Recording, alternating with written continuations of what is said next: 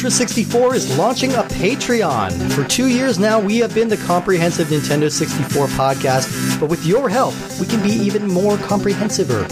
There are three exclusive tiers to choose from. Your starting tier is the $5 Jiggy tier, which earns you a personalized thank you email and two exclusive bonus shows per month. The first show will explore a Nintendo 64 related topic that breaks the format of the usual show. In this episode, we'll talk about canceled games, imports, emulation, and news, as well as exclusive interviews, skits, or freewheeling discussion. Sign up now and you'll get to hear our episode on Sin and Punishment right now, Treasure's coveted import game. In the second episode each month, we give the Ultra 64 treatment to a non Nintendo 64 game.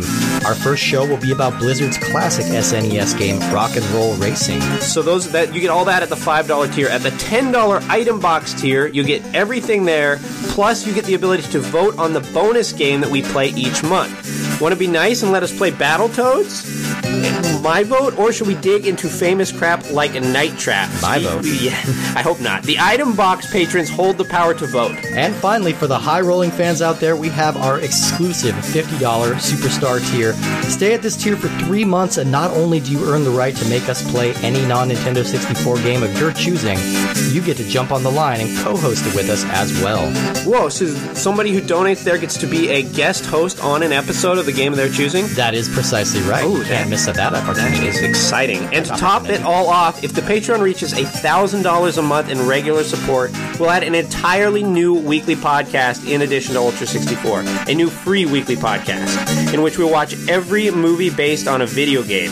Relive classics like Super Mario Bros., Double Dragon, or Street Fighter, or modern attempts like Silent Hill, Assassin's Creed, and Warcraft. We love doing this show, and your support will ensure that we get to keep doing it even after every Nintendo 64 game has been played and ranked.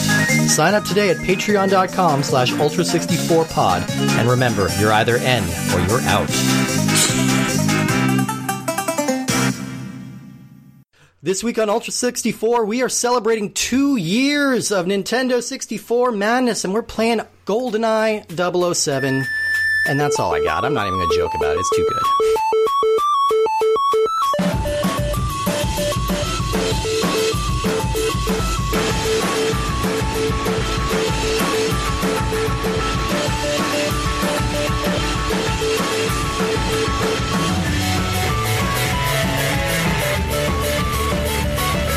Welcome to Ultra 64. We are the internet's comprehensive Nintendo 64 podcast. Each and every week, we are playing a different, randomly selected game from the Nintendo 64 catalog, and we are playing it, and we are targeting in on it, and we are zooming in with a little crosshair thingy and shooting a guy. And my name is Steve Gunley. I am the man with the titanium gun, Woody Siskowski. Uh, we are very excited today. Not only is it our two year anniversary, not only are we talking about GoldenEye 007, but we have a couple of awesome guests joining us this week to talk about these games. So, uh, this, this game, we played one game. The, the- oh, that's true. Yeah, I need to readjust. if they feel like multiple games, That's true. You know, um, Uh, te- technically, it's a few games, but we can get into we that. We can get into that. So please, uh, everybody at home, put your hands together for uh, the host of Video Game Apocalypse, Michael Raparez, and the host of Hi. Golden 2010, Diana Goodman. Yay! Yay! Thank you for having us. Oh, this is that- very exciting. We are so excited to have you guys. This is so fun. Oh, thank you, thank you. Um, we are. I mean, it's it's pretty hard to overstate how important GoldenEye is as like a game, as like a cultural movement. You know, so like, Heck yeah. I, I feel like we need to uh, uh, treat this with the proper gravitas. You When, know, whenever, so many times I'll go into like a used game store, and th- there'd be person who like will walk in, um, usually about our age, and be like, "Man, I haven't been in this kind of store from forever." And they'll always they'll go up to the desk and they're like, "You know, me and my friends, we used to play Bond all the time. We would like sit around in my dorm room. We just play that Bond game forever." And I'm sta- I'm like in the corner, you know, looking through the old like pile of SNES games, and I'm like, "It's called Goldeneye, Goldeneye." you Philistines. Yeah, it's it's it's a cultural moment that everyone sort of shared, even in their own like little units. oh, very much so. And I, Yeah. yeah, absolutely. It's such an important game. I, as someone who's not raised with video games, I have played this game right to the end. Oh, really? Nice. Okay, I was curious Right to about the that. end. Yeah, because I know you're kind of like a big Bond head, but like, Yes. not. I, I I wasn't sure if you'd had much experience with the game. Um, yeah, this is the closest I've ever come to completing an actual game. No shit, that's awesome. I get all the way to the end, and then that fucking platform. I never land on that platform right. Oh, the just- the satellite. Just- oh yeah. yeah, I just decided, yeah. you know what? Good enough. Good enough. yeah, well, I mean, I was I we were counted. playing through it today, and I'm like, I can't remember if I've beaten this game or not. So you're just as far along as we are. So I yeah. definitely beaten it, but we we found a save file on ours with like the Aztec levels and like the Egyptian Ah, yes. and stuff, and I'd never seen those before. Like I've never played those before. Those suck. one one thing, like a strange incident from from when I I had this game in college, and uh, my my roommate. This was like sophomore year, I think. My roommate had this bad habit of like leaving our front door unlocked. Okay. After I'd yell at him, and he's like, "No, no, it's fine. Nobody's going to steal our stuff." And someone came over and stole all his stuff. They stole his guitar, they stole his uh, Nintendo 64, and they stole every game except for my copy of GoldenEye, which was sitting out in the living room with the rest of it. So I have no idea if they were like, "Oh no, I can't take this one. this is too important." maybe they, This is maybe, so- They had maybe they already had this game. Maybe. That's like, exactly. yeah. it That's was so probably it. popular that they're like, no, no, we don't need it. it's like, oh yeah, no, this is fine. Or this is the only one that they'll notice is missing. Like, yeah, yeah. or maybe they're like a member of Spectre, and they're just like, nope, not for me, thank Yeah. you. No, Yeah. will not have a picture of Pierce Brosnan playing that horrible man in my house. I love the idea of like an evil agent, like, oh, that horrible man. No, you keep away oh, from oh, that me. awful, awful James Bond. Someone scoop him out with a magazine and take him outside. I love that idea. Um, all right, well, let's talk a little bit about our history with uh, Bond as a franchise, a little bit. So, like, uh, we'll, we'll start with Woody because I think Woody, you have the least exposure to Bond of all of us, probably. Yeah. Um, so, I mean, obviously, the James Bond movie franchise is just a culturally huge thing. Um, and, you know, I guess it started as the Ian Fleming books. Um, I think I've seen four Bond movies um, Goldeneye, two of the uh, Daniel Craig ones, and then. I don't know, maybe some of Thunderball. Oh, Yeah, and, and then I've played this game quite a bit, and then my main memory of uh, James Bond is my friend Scott and I, um, for whatever reason, we got assigned the book Goldfinger in one of our English lit classes, and so um, Scott and I famously well written I, yeah, books. exactly, yes. um, Incredibly, disturbingly racist. Oh, God. and, and Oh, so there's just huge paragraphs about how Oddjob is Korean and therefore basically an orangutan. okay, Oh, God. yeah, I mean, And he's like, here, I'm going to give him this cat to eat. He'll eat it because Koreans, man. and It's really fucked up. Fleming really had an axe to Can I grind. swear, by the oh, way? please. Oh, yeah, please, yeah. by all means. Just check. Yeah, Fleming really had an axe to grind with lesbians in particular for some reason. Mm. Like he really he hated women and he hated lesbians in particular. Oh, yeah. So not a great guy. besides all that, um, we ended up making for our presentation a Bond parody film, which I still have on a little uh, a little DVD full of like uh, stupid puns, and we drove our cars backwards everywhere in the movie. We were like the we were like uh, the second coming of the Zucker brothers. nice. Yeah. Uh, well, how about uh, how about Michael and Diana? How about you guys? Michael, you want to go first? Oh well, my my experience with the Bond franchise. Yeah. Uh, I, I watched several of them during like a weekend USA marathon when I was a kid, so they all kind of run together in my mind. I think they run together whether you watch them t- in the same weekend or not. Yeah, they well, yeah, yeah. I mean, I think we've seen all of the, the Daniel Craig ones together. Yeah. Um, most of the Pierce Brosnan ones. Uh, I I haven't seen um, The World Is Not Enough. Oh, That's fine. I also haven't You're played that game. yeah, we haven't played that game have either. it. Yeah, I'm curious to see Yeah. how that one holds up. Uh, and and yeah, I mean, I I, th- I think my my favorite is uh, from Russia with Love, which I I watched for the first time a few years ago, and I remember thinking like this is a totally different Bond than you're used to. This is like a fallible Bond, a human Bond Yeah. who makes mistakes and kind of has to just save himself at the last minute, as opposed to like. The beginning of Goldeneye, you have uh, Bond jumping off a cliff on a motorcycle uh, while a, a a pilotless plane is flying next to him, and then he knows he can just base jump to this plane and get in the cockpit and pull up before it crash lands. It's like that's a little silly. I, I feel like the Brosnan era Bonds were what really drove home to me that Bond is just a sociopath who does, like he just he just doesn't really process things the way a normal person like another person would Yeah. be too afraid to do that and he's just like nah this will probably work out like it, it's it's such a strange cultural moment that that's from also because there's so many moments where it's like sexual harassment. What's that? allow me to demonstrate Skeletor asking about Christmas. Well, that's part of why I love Goldeneye in particular because they're they're sort of they're actually modernizing. Uh, and that's one of the things they're modernizing. They're actually pointing out, like, yeah, Bond is an ass. But that's also what makes it such a, an artifact of its time too. It's just it like bother even, even that take has aged kind of weird. Well, yeah, because they point it out, but then they just basically continue on. Like Right. the Yes. Italian Yes. like instantly falls in love with him. Like they they mention that like yeah she M has the line in there that she says you're a sexist misogynist dinosaur and a relic of the Cold War but this is also the mm-hmm. movie where we have a woman who strangles people to death while getting off on it with her legs so one step forward many step back um, um, let's talk about Goldeneye the movie a little bit uh, oh, oh I'm sorry uh, Diana Diana what was your first Bond actually I was curious like do you remember when you first kind of started getting into it Uh, probably Goldfinger as a kid. Um, and then sometimes I saw some on, it used to be the ABC Sunday night movie. They used to run them. I remember Live and Let Die in particular. Um, cause it's got running across gators and running across gators. and Yaphet, Because they Yaphet really Kotto balloon that. yeah Pit, Pitfall Yeah, yeah, Harry Kodo. taught us that running across gators is rad. it's true on Atari Twenty Six Hundred.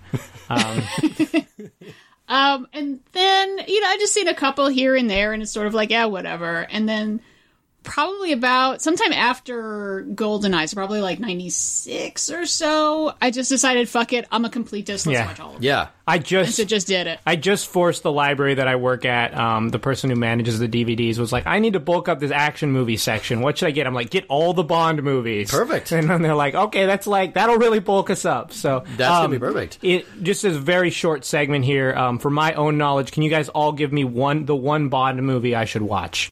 I'll let I'll let Diane take that first. Yeah. I feel like Goldfinger is the easy answer. That seems to be. oh, So many people, it's their favorite, it's the best, and it's the one they keep trying to redo over and Mm-hmm. over. Um, it is also incredibly dated and really sexist. Yeah. Yeah. Oh my god. That's, uh, yeah. I think- move along, man talk. Says that to a woman.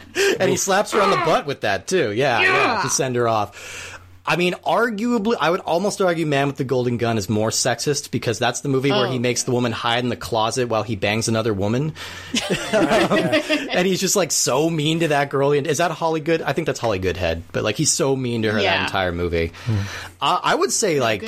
I, I honestly, I would kind of say uh, Skyfall. Like, I mean, Okay. maybe that's Yeah. a cop out to do such a recent one, but I mean, the Roger Deakins cinematography and like, and it's also just kind of like, I feel like Skyfall is kind of like a, a confluence of everything that makes Bond fun without mm-hmm. any of the problematic stuff.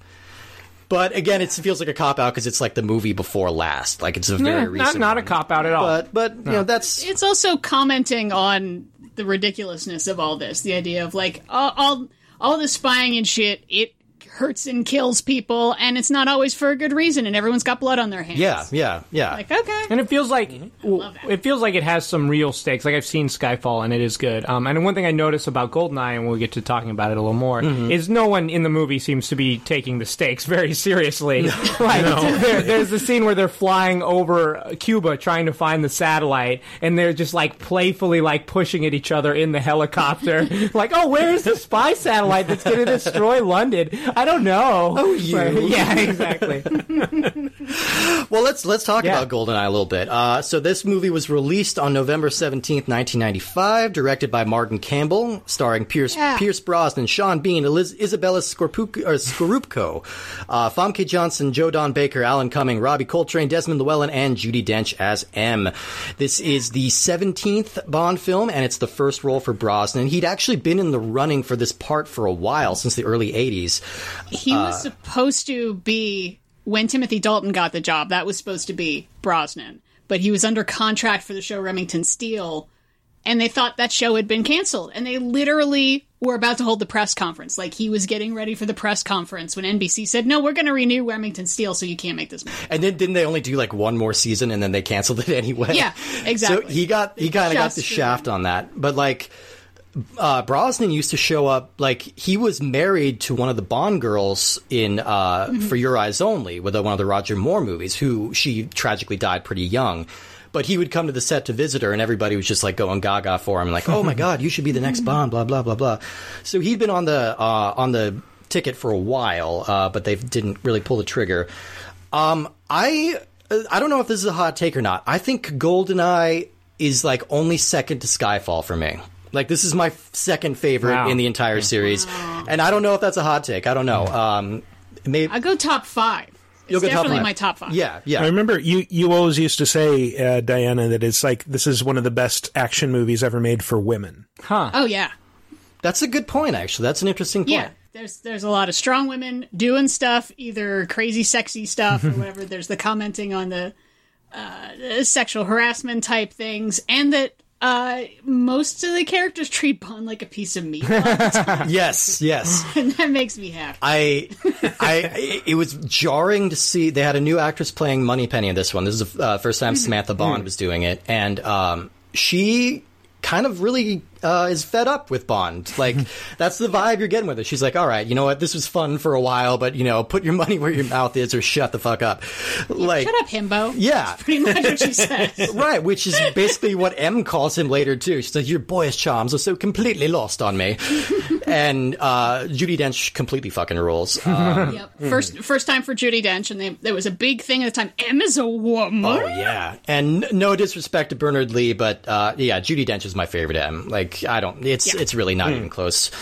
I, really, Um, I mean, in that spirit too, I really like um, Natalia as a character. Yeah. like she's not. She doesn't feel like a thrown aside like Bond girl. Like she just she feels very relevant and important to the plot. Like she's introduced before like it even is clear how her story intersects with James Bond. Yeah, um, Yeah. which I think works well. and and she's you like I don't know usually I don't know eh, she's convincingly smart in a way that uh, well Denise Richards in particular was not able to put pull off later, but. She's a computer programmer, and like at first it's a little jarring because it's like, okay, you look like an international supermodel, and you're working the night shift at a Siberian lab facility. Something's not quite right here, but she sells it. I think she's really good, and like um, Izabella Scorupco, not an actress you really see much anymore, but uh, I, I like what she did with this character. Actually, yeah, uh, yeah, I, I just think that was one of the things. Uh, Sean Bean, I think, is a really great uh, villain in this one. Spoilers alert: he's the villain in this one. What? Uh, Can't you Sean tell Bean. me he Yeah, dies exactly. right? Um, yeah, no, I, I think this is just, I don't know, maybe it's just because it was one of my earlier Bond movies. I think the first Bond movie I saw was Living Daylights uh, with Timothy Dalton, which is solid, totally solid, fun movie. Um, but uh, this is the first one that really grabbed me, and I was just like, okay, yeah, yeah, I'm into this Bond thing. Um, but it just, I don't know. I think it's really slick. I think it's really well produced. It's uh, it's high octane. It's entertaining. Yeah, I don't know. Lots of great stunt pieces. The bungee jump at the beginning, the chasing the Oh, plane yeah. off a cliff. Is cliff. that like a world record bungee jump? I want to say. Se- was I have like that. that, It- yeah. that is 722 feet. Yeah, yeah. wow, crazy. We were, we were watching that the other the other night, and uh, it just begins with him running to that spot on the dam, which is very recognizable if you've played the game. And and jumps off, and I'm like, they cut the whole first level. What the hell? Yeah, you don't get any of that build up to there. It just, it just opens with him jumping off. What, what the hell? I want to see him go around shooting alarms. you know? yeah, exactly. It's my favorite. Installing a modem. Come on. Uh, something that stuck out to me this time that I didn't notice previously. Uh, only two actors of the main cast do not appear in the game. One is Judi Dench. I think that makes sense, like, because she's the one handing out the dossiers in the game, so it makes sense that you're not seeing it. But no Joe Don Baker in this. yeah. Oh, uh, so I mean, I, I I really was looking forward to the chance to kind of recreate my favorite Joe Don Baker moments, like from Walking Tall or, or Joy- joysticks. Joystick, where he's the, the angry arcade owner and joysticks. yeah, you know, and maybe like a, Jo- a Joe Don Baker Judi Dench slap fight. I mean, I feel like we need to mod mm-hmm. this, like, because I really want to see how that would go. I'm actually Yeah. putting my money on Dame Judi. Uh, yeah, I don't. Just They, they don't Have a- hand out have those a game special- titles easily. Just if they could have like a Mitchell skin for him in multiplayer with that that great uh, used car salesman jacket. Oh, occasionally he drinks. It's like you press a B button Yeah. to drink. and just I, oh god, I would love it if every time he fires a gun, it's just like uh, uh, Mike Nelson saying Mitchell, Mitchell, Mitchell. Yeah, I love that. Instead of dying, he just shows off his ass tattoo of the rose. Oh, see, missed opportunity. I don't. I, I don't know if they just forgot to ask him to for the rights to his image, or if he's a cranky bastard. I don't know if he's a cranky. He looks like one. Well, from the perspective of like capturing the spirit of the movie, I watched this movie last night and I mm. already forgot that he was in it. Yeah. So I, I'm not sure, like, when you think of like, what do we need to get for a GoldenEye video game? Joe Don Baker is in the top 10 of those things. like, I mean, he's a weird case too. Okay, so they brought him in to kind of replace the character of Felix Leiter, who like he lost both his legs in the last movie to a shark. um, but Disagreed with something that ate him. but but Joe Don I, Baker. don't give me credit for that. That's in the Oh, I know. but they, uh, Joe Don Baker was actually the villain in the movie before that, uh, The Living Yeah. Daylights. So they just kind of ignored that, that, and they just brought him in as this lovable, like Jimmy Buffett style, hard drinking CIA agent, I guess. I don't know. Uh, but yeah, it was a goofy character. He only showed up once more, and then I don't know. They they got sick of him.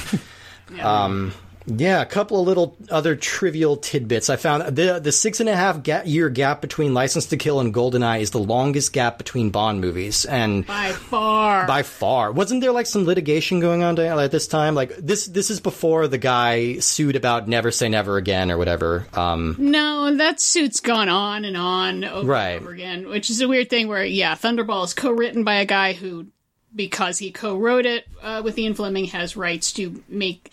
Su- they sued back and forth. He has rights to make that movie and that movie only. right. So he made Never Say Never Again, which is a remake of Thunderball, and he has threatened 14 times since then to do it again.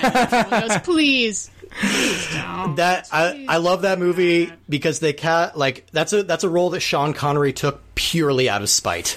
Like he's like, can you give me a paycheck and can I stick it to those broccolis? You know, I like And- I like to imagine if he does make it again, it'll be called Never Say Never Again again. or never, never say never again. Again, keep going, building on exactly. that until it's like 14 titles long. Um, and uh, before finally settling on Pierce Brosnan as Bond in this, the producers considered Paul McGann, former uh, Doctor Who, and with Nolan I, uh, Liam Neeson, Sam Neill, Sean Bean, someone named Lambert Wilson, who I'm not familiar with, French actor. Oh, Um, I, yeah, he's he's in the he's the French guy in the second Matrix movie. Remember that guy? I remember very little about the second Matrix movie. The, the Merovingian? That Yeah, guy? yeah. Oh, that is Oh. that is a deep pull. okay. Has Liam That's the first thing off the top of my head that you might remember. have Liam Neeson ever been in a Bond movie? No, That I don't is think so. crazy. He'd be a good Bond villain, I think. Yeah. actually, at this point. Uh, and the other person being considered was Mel Gibson. So let's uh, say a prayer for the that that bullet was we not dodged the case. there. Yeah. And this is One thing I do love, I have to throw this out Please. there, that every time they look for a new Bond, they always make him screen test with the same scene oh really? from Russia with Love. so if you go on YouTube, you can find a bunch of them. There is a James Brolin one. Oh, wow. You can see the Sam Neill one. There's a John Gavin one. And it's the same scene over and over and over, so you can compare them. It's kind of neat. Oh, that's neat. interesting. I need to look into that. Sam Neill, uh, yeah, I would have. you know, I would have gone in the day. early, early '80s. Sam Neill, like 100. percent Yeah, yeah. He was a snack. He was a snack. I think that's all you need. You just need a, a man with a vaguely British accent who is also a snack. So they have a little um they have like a questionnaire for the people interviewing him and it's like a meter on british accent Yeah. and then the next one is snack and there's a y or an n and you just circle snack question Gentlemen. mark this is our man. Yeah. This is our man. As a side tangent, does anyone have like a like a pick? Does anyone have like a who they want to be the next Bond? Besides, like, I mean, hmm. I feel like Idris Elba is the obvious choice. Was that but not he's kinda, confirmed? He's kind of said he's not going to do it at this point. Hmm. Like, he's, I, I think he's, I think he's kind of. They've waited too long. He's like forty-seven now or Okay. something. Like, I don't think he wants to do it anymore. Hmm. I have kind of a dark horse candidate. Uh, uh-huh. I'm going to say Sam Heughan from Outlander. Um, I don't know if anyone's familiar with him, but I saw him in this kind of goofy comedy, uh, The Spy Who Dumped Me, with Mila Kunis and Kate McKinnon. And anytime I see like an actor in like a spy comedy, like I kind of feel like it's a it's an audition. You know, or, or a spy, anything like when Daniel Craig was in Layer Cake, you know, and then he's uh, Bond after that. So that felt like a spy movie audition. And it could still be kind of a controversial pull because he's a redhead, and people freaked out when they had a blonde Bond. So, you know, a ginger blonde would just throw them over the top, and I think he'd be good at it. And he satisfies the uh, the, the snack to British accent ratio. Yeah. Yeah. See now, I there was a while there where they were seriously talking Jane Bond, Oh yeah. hmm and they they actually. And this is like mid '90s. They talked to Emma Thompson about it. What? So with a time machine, I kind of want that to be in another reality because that's so Like fucking cool. Sense and Sensibility era Emma Thompson as Jane Bond. I'm a thousand. the world's most uptight but also very polite spy. You know what? Fuck it. I'm I'm in favor of modern day today Emma Thompson playing Jane Bond from now. I don't care. She's still feisty as hell. She's awesome. So I say let her do it. Let's just yeah, full 180. Thandie Newton Oh, from Westworld. Great choice. That is a good call. Oh man, I think she could pull it off. I think she could. Yeah. she's killing it on Big Mouth right now. I just watched the new season of Big Mouth. Same. I just finished watching. Yeah, yeah, she's the super horny hormone monstress. Just, she's amazing.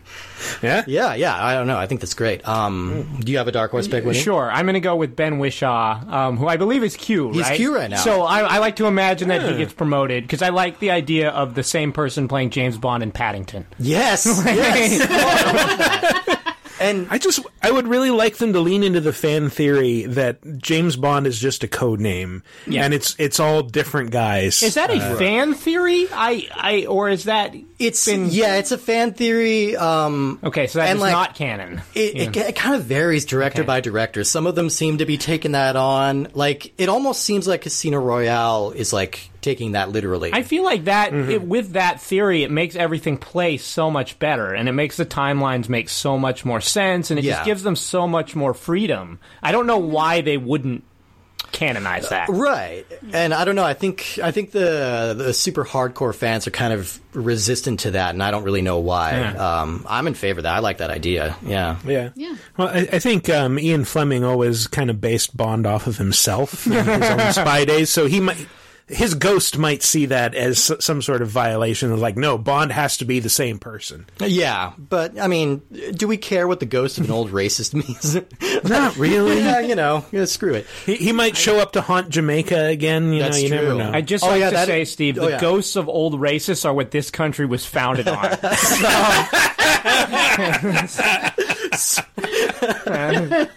That's that's the new American slogan. I like that. yeah, yeah.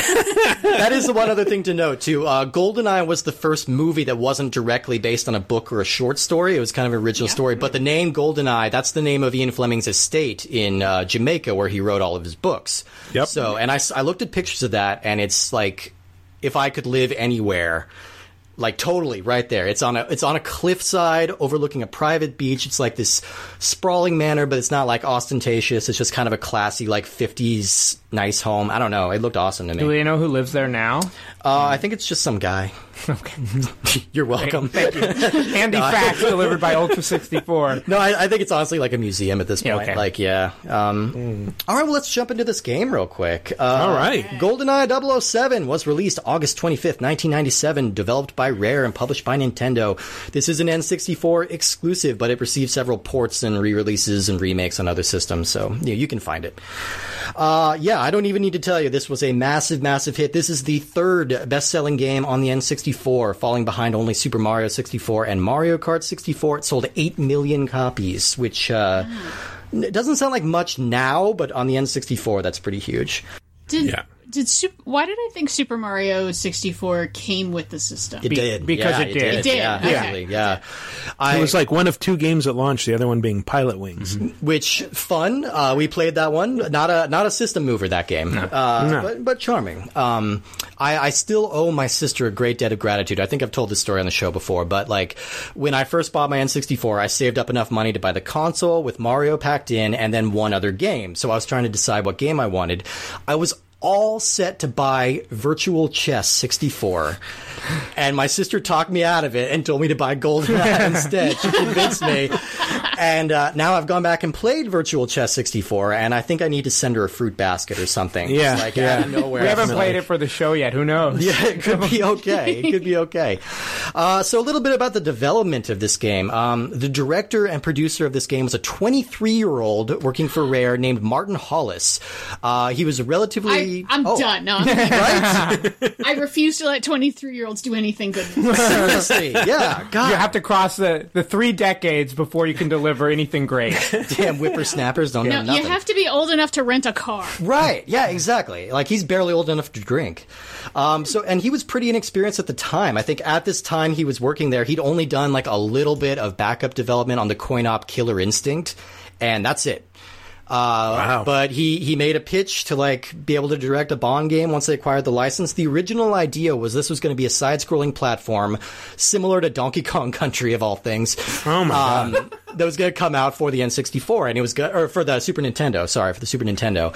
And uh, they liked that idea. They started working on that, and then they heard about the mysterious new Ultra 64 console that was coming out. And, the, and the, then the podcast of the same name They that was heard to follow. Yeah. 20 years Yeah. past. They saw the glimmer in my eye. Yeah. Um, and uh, uh, so he, he decided he wanted to try and move it over to this new system, and he wanted to make it an on rails first person shooter modeled after Virtua Cop. Uh, in fact, a, a good amount of the features in this game were came from Virtua Cop, like the location dependent, like hit points on the body and the pressing R to manually aim, things like that. That's all ripped off from Virtua Cop. well, except Virtua Cop was a light gun game. Oh, was it? Yes. I thought you had a gun on no, screen. Virtua Cop is a light gun oh, which game. one am I thinking of? I, um, I don't know. Okay, never mind. Ignore me. 40, 40 winks. I was thinking of 40 Wings. That's true. Uh, so Martin Hollis, he assembled a very small team of very young, untested developers to work on the game. In the end, the entire GoldenEye team was 11 people, which is nuts. What? And aggregate age was like 27. Like of all of them, uh, ridiculous. I hate them all. Well, I mean, I think part of it is when we think of games based on movies, there's sort of a mentality, I think, generally of it being sort of a throwaway property. Hmm.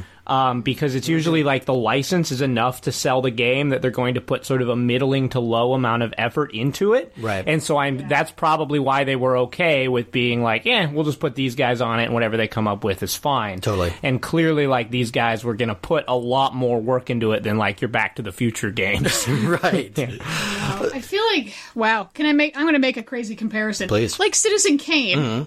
Um, they didn't think it was going to do much, so Yeah. they just let them run wild, and also let someone inexperienced come in and not knowing the rules of the thing, just letting him do what he wanted to do, and in that way he ends up inventing new things. Right. Yeah. he I don't think that's an to- yeah. unreasonable comparison. No, not at all. Now, Michael, you know a little bit more about game development side than I do. Is eleven people for a, a team like is that like an uncommonly small or is this That- common that for seems- age?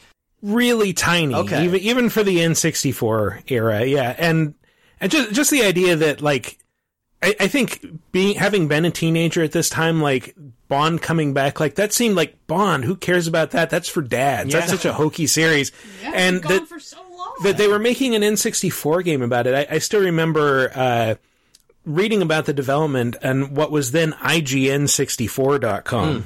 Uh, and uh, reading that, like, yeah, it was going to be this this shooter, and meanwhile, I was much more interested in the Mission Impossible game, which was supposed to be like this thing where you could you can do anything, you can uh, blow up your boss and, and just go running around headquarters with a rocket launcher. You won't get very far if you do that, but you can do it. And then like the Mission Impossible game increasingly became a more generic shooter, and GoldenEye emerged as like, no, this is kind of more what the Mission Impossible people were describing, and then it's like you have all these different objectives.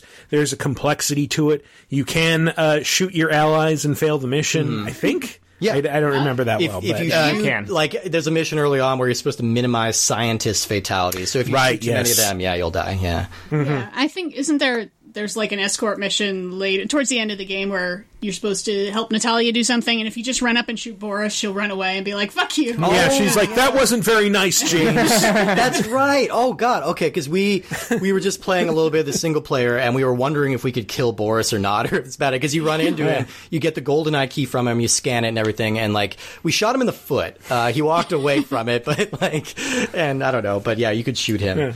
We were replaying a, f- a few of the missions yesterday, and it's like, yeah, you, you- not only can you shoot Boris in the first mission you encounter him in, but you can also shoot uh, 006 when Oh, he's yeah. about to be executed by Ourumov. Do you, You can do just you do it. fail the mission if that happens? Or No. no, it just He just fell over. I think I think the shots might have gone off at the same time. Ah, maybe, but Yeah. uh, but yeah. Um, so like small team, very scrappy, lots of Yes, young people who didn't really know what they were doing, and so they were just kind of like, "Fuck it, let's play around until we find something." It was pretty soon in the development where they're like, "You know what? This would be more fun if we took this off the rails and kind of played a little bit like Doom." So they built out the rest of the levels as opposed to just what you could see on the track, and uh, started playing around with it like that. And then they just kind of messed with the features a little bit more. The original version that they created was much much gorier than this. Like it had fountains of blood erupting from people. It was like, Jeez. it was like Turok. Yeah, yeah, like Turok style death. And then like Nintendo got side of it and they weren't crazy about it. And like uh, Martin Hollis met with Shigeru Miyamoto, who suggested that they have a, a closing credits scene where Bond walks through a hospital shaking hands with all the people he shot, which is like amazing and the most Miyamoto thing possible. It's like, just Yeah. can you just go around and say good game, just good game, good game. no hard feelings. I know it was just your job. Well, that know? is kind of a strange, like, random thread through a lot of Nintendo games. Like, at the end of Donkey Kong Country, they'll, like, have, like, the actors who was in these games. And they have, like, the little beavers that you jumped on and snakes and stuff. Like, everyone was just playing their role, and they don't care that they got destroyed, like, 10 levels in. And I think I think that was the compromise they landed on. They toned down the blood and then they introduce all the characters like in the opening credits, Ah. like like you're introducing the cast of a movie, just to sell that this is artifice. It's like, all right, these are players. You're not actually killing anybody. There's still um there's still fairly like uh gruesome death animations. Like when you Yeah. um when you shoot guys in the arm, you know, they'll shake their arm. Or you can shoot them in the groin and they'll sort of grab and like keel over. oh yeah, that, was great. that one takes forever for them to die. Yeah. We got stuck because a guy was blocking the door because he was like his his nard holding animation was just going on for so long. One of one of my favorite things about the animation is that characters have to complete their current animation before they they'll like die. So if a guy is rolling at you and you shoot him while he's rolling, he'll roll, Yes. stand up, and then die. It's like time delay bullets. It's Yeah. like, oh wait, oh, oh, oh, oh yeah. Also, just the, the volume of enemies in some of these stages is kind of shocking by modern standards because I, I think it was like the second Siberia stage where like the, the sky is blood red and then just kept getting swarmed by dudes. It's like there's there's five dudes at a time just running in like running through the same door to get shot over and over again. And I think like I ended up getting killed and I was looking at the kill count. I was like 81. I killed 81 dudes in this level. Holy shit. One thing, you know, as silly as that seems in the game, um, I, I noticed watching the movie, it's not that far off from the movie. There's so many scenes in the movie where Bond will just have some kind of assault rifle and just kind of blindly fire it at this group of enemies. Yeah. And then Yeah. will all kind of fall downstairs or something. Um, I think that's kind of the reason I love the show The Venture Brothers so much because Mm-hmm. like it's so much about like the, the inner lives of these people who work these Yeah. generic faceless henchmen like working behind the scenes like how they got these jobs and what their lives are like like I always worry about I always wonder how they're hiring all these people like yeah, it's got to be a tough sell, right? yeah Yeah, this was the first time watching the movie that I started thinking about. I, especially at the end, the second base in Cuba. Like, who are these people? Because we know this is a Russian-owned base, and they're wearing uniforms, but they're not wearing Russian uniforms. They're just sort of generic uniforms, and they and they let Sean Bean take over. So, are these henchmen or are these Russians or these Yeah. Cubans? Uh, who cares? It's blown. I mean, a good deal of the programmers in there are like wearing Haggar slacks and like Yeah. like casual Yeah, work attire. Like like they punched the clock to get here today. Yeah, a bunch of people wearing like salmon colored polo shirts running. Work's blowing up. How do you gonna be home early? yeah, they're having nice conversations around the borscht cooler, you know, and just like yeah, they're they're having a great time. They're just no, this is a normal job for a lot of people, and then they just get electrocuted, uh, and they crush to death bastards. or soaked with liquid nitrogen. Um, Yeah, so I mean, yeah, uh, this game just kind of came together. I've got a couple little random trivia things. Uh, the dev team grafted their faces onto all the non-essential scientist characters. Ah. Um, David Doak is one of the design team, and he appears in the game as Doctor Doak. Yeah, if that sound, Yeah. name sounds That's familiar. right. We ran into him. Yeah. I thought that that he he was went on to do uh, TimeSplitters, right? oh no, shit, He was, that him? Oh, I think I think he's he's like the head of Free Radical. Oh right, okay, yeah, yeah. I remember somebody involved with GoldenEye had something to do with TimeSplitters, which needs to come back. I missed that series. Yes. Um, yeah, so uh, and for a while, the developers were toying with the idea that if you wanted to reload in this game, you had to pop the rumble pack out of the back of your controller and slam it back in like you're popping a mag in your gun. Which is a that would have been a great idea. it's a fun idea in theory, and then if you try, I tried it a few times with my controller. I'm like, oh yeah, this sucks. This sucks. I would not. I would hate to do this. It would it would ruin so many controllers ruin- and rumble packs. oh my god. And I mean, it would just slow down your game so horribly. but fun idea, and I like that they were going Yeah. there with that. Um, there are a couple of urban legends surrounding this game I want to talk about. I love video game urban legends, and this one has some good ones. So, there was a pervasive myth for a long time that you could unlock the other bonds through a cheat code, um, but this one has been debunked. Uh, there was an interview with the developers from Now Gamer, and they claimed that there was an early version of the game where they had all of the bonds in there um, in addition to Brosnan. However, uh, Eon, who owns the rights to James Bond, they came in. They said, "No, I'm sorry, they're not going to do it because you need to pay them. The other guys might be okay, but Connery's going to want money, and if you give Connery money, they all get money. So you know that's probably not going to happen. Um, so they put the kibosh on that. But on the last day before they took those characters out, they had a uh, 300 kill like four hour long match, a death match where they pitted uh, Connery, Dalton, Moore, and Brosnan against each other. No love for Lazenby, apparently. But, uh, they they wanted to see who was the best, and uh, apparently Roger Moore. Roger Moore. If you're going off of this basis, Roger Moore is the best. But they have been completely scrubbed from the game. Sadly, no cheat code will unlock them. Um, Too bad. the other big one was uh, the Golden Island. So if you're on the dam level and you look out Yes. like in the far distance, you know this one. Yeah, there's a Yeah, you mentioned this to me when we were playing last night. I was like, "What are you even talking about?" yeah, yeah, Yeah. There's this barely visible island that's way off in the body of water. And so for a long time, the rumor was that if you could get out to that island, you would get the golden gun, which is a one shot, one kill uh, super weapon. Um, but in order to do it, you have to beat the game every level on every difficulty. And then you need to unlock every single cheat in the entire game. Then you have to find a guy in that damn stage who has a key card. That key card will unlock a boat. that boat will let you drive out to the island. That island will have the gun, and then you can drive back. None of this is true. Um, they tested this a couple years ago on game trailers when they had this little series uh, where they were they were testing out myths like this. And the only way to get out there is with a GameShark, and all it is is just leftover code. Um, they they had that as a place where you could go to get some body armor, and then they decided it was just too much of a detour for a first level. You know, I just and it would just So it's not a totally unfounded myth. Like there No, was yeah. there was programming for that at some point. There was a way to get there at Yeah. one point, but uh, they just took it out and they just didn't take the building out. So, and then of course, every game of this era has a nude code uh, rumor based around it. This one was apparently Nude Bond. exclusive to Natalia. You just punch in the code and then you get nu- ah. nude Natalia the entire game. Nude Talia. Nude Talia. Ooh, now, now I want a game with a nude tality. Yeah. Okay, never mind. that was um, that was another urban. Mm, Yes. Was it really And I- nude was? Yeah. Oh nu- shit. Yep. Okay, I didn't know. That. I think they were just called nudalities. nudalities. That's ridiculous. And there may have been there may have been an actual game that had them in like the horrible the horrible hellscape of like digitized early 90s fighting game there might have actually been an arcade game with a nudality Plumbers don't, wear ties. Definitely had a nude code Yeah. that worked, but everyone loves that game. Um, yeah, but that that nude code rumor came from an Australian game magazine that was a prank, but people believed it, Mm-hmm. and so it had to clarify, and people still believe it.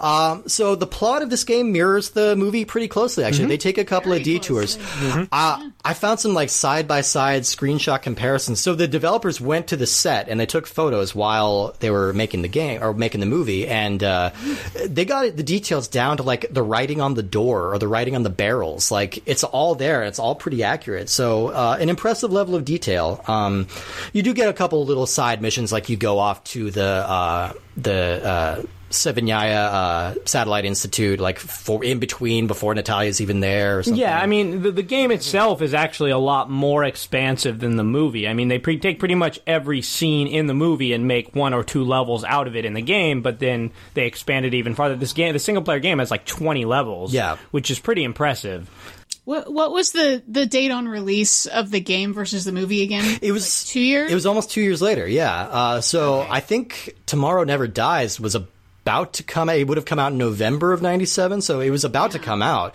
Um, and I think at one point there was pressure to switch it over to a Tomorrow Never Dies game to tie it in, but like they were so entrenched in the GoldenEye thing at that point, like yeah, they, they just had to do it that way. So I think that the presentation, aside from like the gameplay of this game, which we'll get into soon, I feel like the presentation of this game is just phenomenal. Like, um, it doesn't, you know, it, doesn't doesn't, look look, that great. No. Um, things are, are pretty blurry, um, but the like the how precise they are in terms of matching the movie. Like so many of the guns look like the guns that he had in the movie, even if he's just holding it for like five seconds to shoot off a barrage of fire. Mm-hmm. And the sound effects are exactly they, they feel pulled from the movie. There's like a weird sort of "Pachoo!" grazing sound effect of like a bullet bouncing off that you can hear in the movie multiple times and in the game. Yeah, Which you like- probably just had like internalized Yeah, from playing the game so exactly. much. Yeah, over the years. Yeah, you just mm-hmm. recognized bullet ricochets. and in the the music in this game,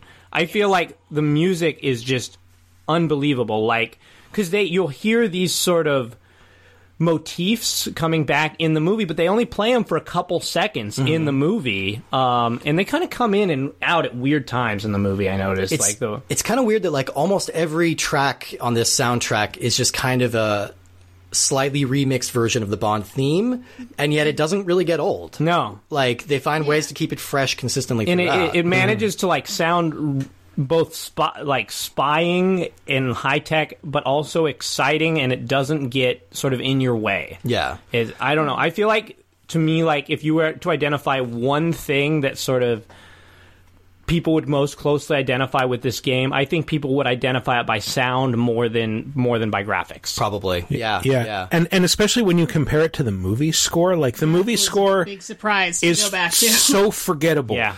And and the the game score instantly memorable. And I, I think that's that's one argument for the game being a much more important cultural artifact than the movie ever was. I think you could definitely make a good argument for that. Like the movie, the opening scene, you know, where he's walking out in the crosshairs and everything, the the remixed uh, electronica cue that they played there sounds like a cat sitting on a piano.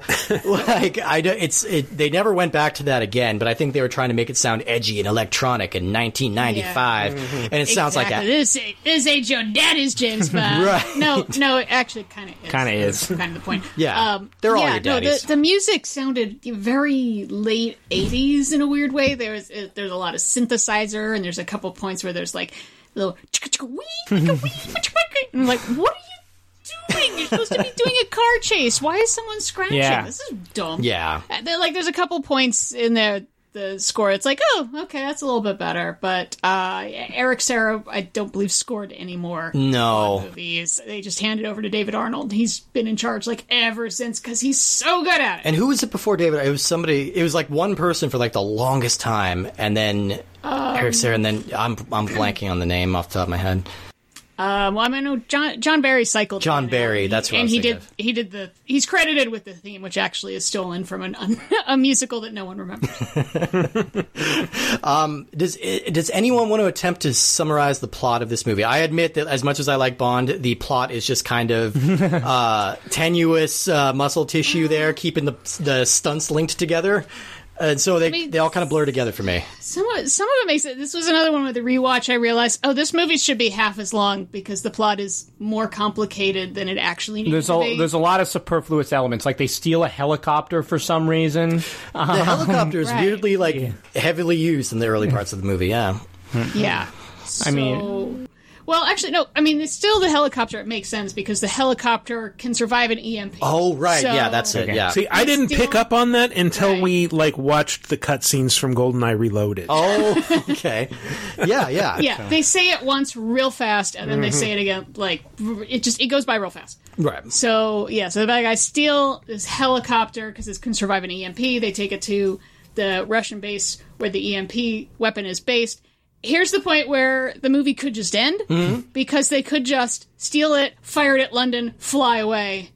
Oh right, they have up they have to blow test the it base to cover your somewhere. tracks. Yeah, you'd blow up the base to cover your tracks, and uh, your evil scheme is done. I mean, Yay. Trevelyan But probably does no. more monologuing Yeah. than any other. But like, There's they a- get captured so many times. Yeah, there's a scene where he just has his gun to Bond's head at the end of mm-hmm. the movie, and there's nothing that he needs to keep James Bond alive for. No. At that point. He has nothing to Yeah. prove. He has no code that he needs from him, Yeah. and he's just keeping him alive for no reason. Or at, Yeah. at the end, like he, you know, he's planting the mines, and then he walks out and surrenders. Like, why wouldn't they shoot him in the face? His hands are up. He can't do anything. Shoot him in the damn face. Find the mines. Mon- deprogram them. If you got a monologue, monologue at the corpse. Yeah. Yep. Or Yep. just like take his knees off. I don't know. Yeah, I'd yeah. Be, I'd be a better I think supervillain. Lee Van Cleef said it best. If you're going to shoot, shoot. Don't talk. And Yeah, so I mean, very, very basic plot summary of the movie and the game is rogue MI6 agent and uh, rogue Russian general co-opt, um, co-opt secret satellite to shoot EMP and deactivate London's banks in order to steal a huge sum of money. Yeah, I think that's, that's good. what they're yeah, going for. I think Yeah. that's about right. Yeah. And then you get Hagrid and Nightcrawler in there too, and it's all fun. yeah. Yeah, oh, I forgot he's not. Oh, and ba- I forgot about Baby Minnie Driver in this. yeah. Ah, yes. First role, first role, singing "Stand by Your Man" in terrible. Is that really her first role? It is. It's was- actually her first Wow. first film role, and it's weird because she can sing really well. Oh, she can. actually. Yeah, yeah. So And- she has to try to really strangle that cat. oh yeah, this was like the same year she did Circle of Friends, I think, and then like yeah, Yeah. and then she blew up. Yeah, but uh, yeah, the, a tiny little role for her. Um, all right, let me see. What else do we have about Yeah, this? that that role is also kind of like that thing where like ah the Russians like American stuff, so it's like it's funny because she's singing "Stand by Your Man." They're yeah. dumb for liking our culture. yeah, I, I don't understand that trope. Like that's a thing. Like I've Yeah. seen that before. Like lots of times, like Russians obsessed with like American blue jeans or Coca Cola. It might be like a, a bootleg joke, like they don't actually hmm. have access to the real thing, so they hmm. would like make real American bootleg jeans. right? Yes. like, it's uh, Levi Skavich. Yeah. Yes. Yeah. Well, that- I mean, that's one of the things that I love about this movie, and it's pretty much from moment one them realizing, oh shit, we don't have Soviets to be the bad guys in. oh yeah, yeah. That's right. Because that's that goes on. Oh my god, fucking General Gogol shows up in some like more movies than M shows up. Mm-hmm. This running thing about the Russian general is trying to stop Bond, blah blah blah.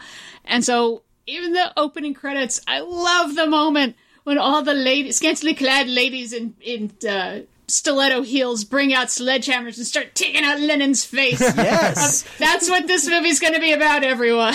and that, that was a, actually a pretty great set piece when he first meets 006, like when he re- unveils himself as Janus, and they're in that like kind of graveyard of old Russian Yes. propaganda uh, statues. Like, pretty well done scene, actually. I mean, I, I don't think Martin Campbell's like a great. I think he's as good as the script he's working with as a filmmaker. Like, so he made this and uh, Casino Royale, which are two uh, phenomenal Bond Two of films. the best. But he also made Green Lantern and Vertical Limit and like lots of Oh, uh, Mark of Zorro. Mark of Zorro. Mark of Zorro is pretty fun. Yeah, that was Yeah, pretty fun. The second one is really bad, but yeah, the first really one, yeah, yeah. Um, so single player in this game, I think we're going to get to the multiplayer, but like uh, everybody talks about that, but this, it's easy to forget how good the single player in, is. yeah, how good I mean, is this, in this game was designed as a single player game first and foremost. Right. Yeah. They they did not uh, plan on having a multiplayer mode at all. That was just something the developers made to amuse themselves, and then they wound up being so amused that they put it in the game. And Um, then forced every developer after them to also put in a multiplayer mode. whether they wanted Yeah. to or not. Yeah, exactly. Metroid Prime Two. Yes. um, yeah. Uh, it, it's really good, and it, it's so many first-person shooters. Like even today, are still very much about like run in and shoot the hell out of everything. And that's not really what this one is. This one has little multiple objectives, and they scale based on your difficulty I, I think level, that's one really thing that's cool. super cool. So this game, if there's three difficulties by default. You have agent as your easy mode, secret agent, normal, and double O agent. And on each difficulty, um, you get more objectives. Yeah. Um, so like the for example on the dam, like your only goal on easy is just get to the bungee jump point. Yeah. And then when you play on Yeah. secret agent, you have to get to the bungee jump point and sh- destroy all the alarms. Yeah. Then if you play on double O agent, you have to like. Get to the bungee jump, destroy all alarms, and like upload this com link um, Right. to a specific part in the level. and like they don't really spell out where you're supposed to be going or how you're supposed to be doing this. So it is kind of en- it's encouraging a little bit of uh, uh, trial and error and like exploring. But it's also like today, by today's standards, it's like, all right, I want a waypoint or something. Yeah. Like, Yeah. Tell me where Yeah. to insert this chip. Yeah. it, it's so weird like you, you know number one not having a map that i can Yeah. refer to or or like yeah just like a, a a bouncing arrow above the thing i'm supposed to interact with I mean, one way that this game, because most of the first-person shooters we played so far have been Turok games. Yeah. Um, and one way that this, I think this has differentiated itself from most games because this is this is level based. Like the damn level is like. I don't know. It'll take you like five minutes, and then you you leave that screen and you go to the next thing. Whereas like the Turok games have sort of a big overworld map that you sort of warp between. Um, and I think that this I feel like the reason that this game is so good generally is it's just designed very smartly for the N64. Like I think that the things like this isn't like some of the things about this game are not necessarily like great design. They just work really well on the N64. And I think a lot of that is like having small, manageable levels so you don't get lost in the sort of blurry, hazy fog of mm-hmm. N64 graphics. Right, And I think an, mm-hmm. another part of that is the the way this game controls. Um, so in the Turok games and most of the other more commonly used first-person shooter games, you actually move with the C buttons and you mm. aim with the stick, which seems like it would be the more logical way to play because Sure. you get more precision by aiming with a stick. But the N64 stick kind of sucks, Yeah. as has been often discussed, and you just don't have that much precision. And so, what this game does is you control with the stick to run, and it just gives you a gross amount of auto aim Yeah. in the single player. You could be aiming sort of slightly right of a guy's foot, and it'll just jerk you up to his chest. Um, Which is also kind of simulating uh, being the Bond experience. You know, he never He misses. never misses. Yeah, yeah. And again, Yeah. it's it works super well because Yeah. it allows you to move through the level really smoothly.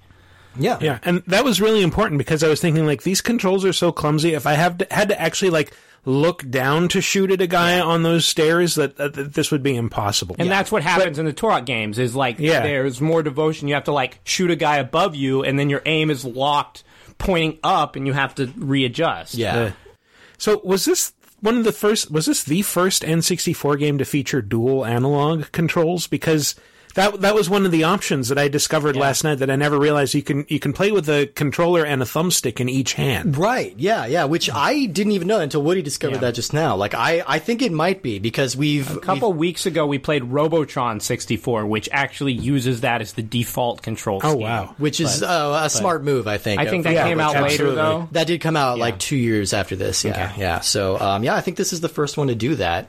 Also, a little side note: I love that all the control schemes are named after Bond girls. Like the default is Honey, like, and you can get. There is even one called Goodhead, which is like a little suggestive for a T-rated game at the time, but whatever.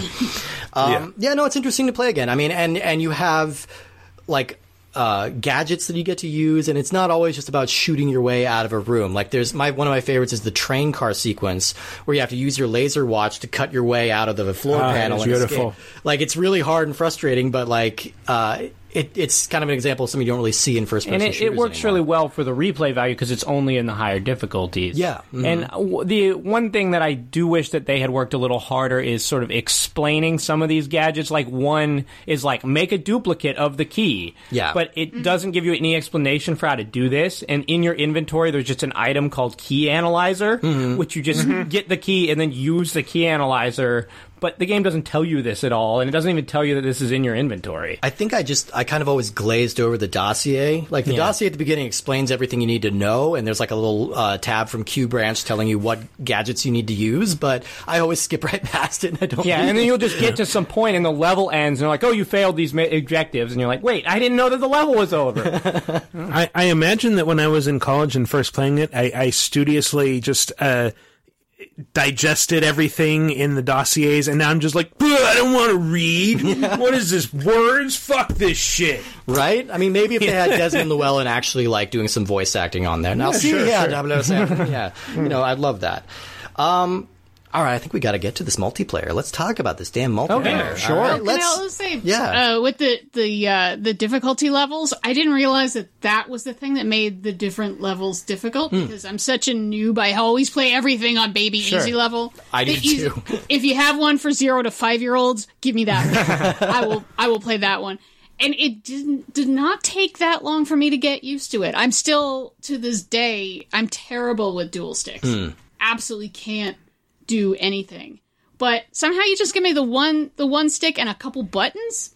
That I can do, Well, even again- if I'm using uh, my left hand with the stick, which is not my dominant hand. and there's there's Still did pretty well. there's something so inherently satisfying about shooting people in this game. I think it just is the auto aim, but like Yeah. it just. I, I, and the specific like blood spots that appear on the different limbs and everything, like I don't, it's very very satisfying. And you can fire like as fast as you can pull the trigger, you know. So I don't know, there's something about it. it yeah, feels again, good. I mean, like auto aim is kind of not like considered a very good aspect of game design, but I think that that's the secret sauce that makes this game work. Yeah. is because you're Yeah. not you're not fighting the controls at all. No, you no. just are focusing on the mission and all these guys, you know, mowing down guys around you. you want to know what it feels like to be a very blocky, blurry Bond. Yeah, exactly. yeah, yeah. he looks like uh, he looks like the main character from the game Out of This World. He does a little bit. Yeah, yeah.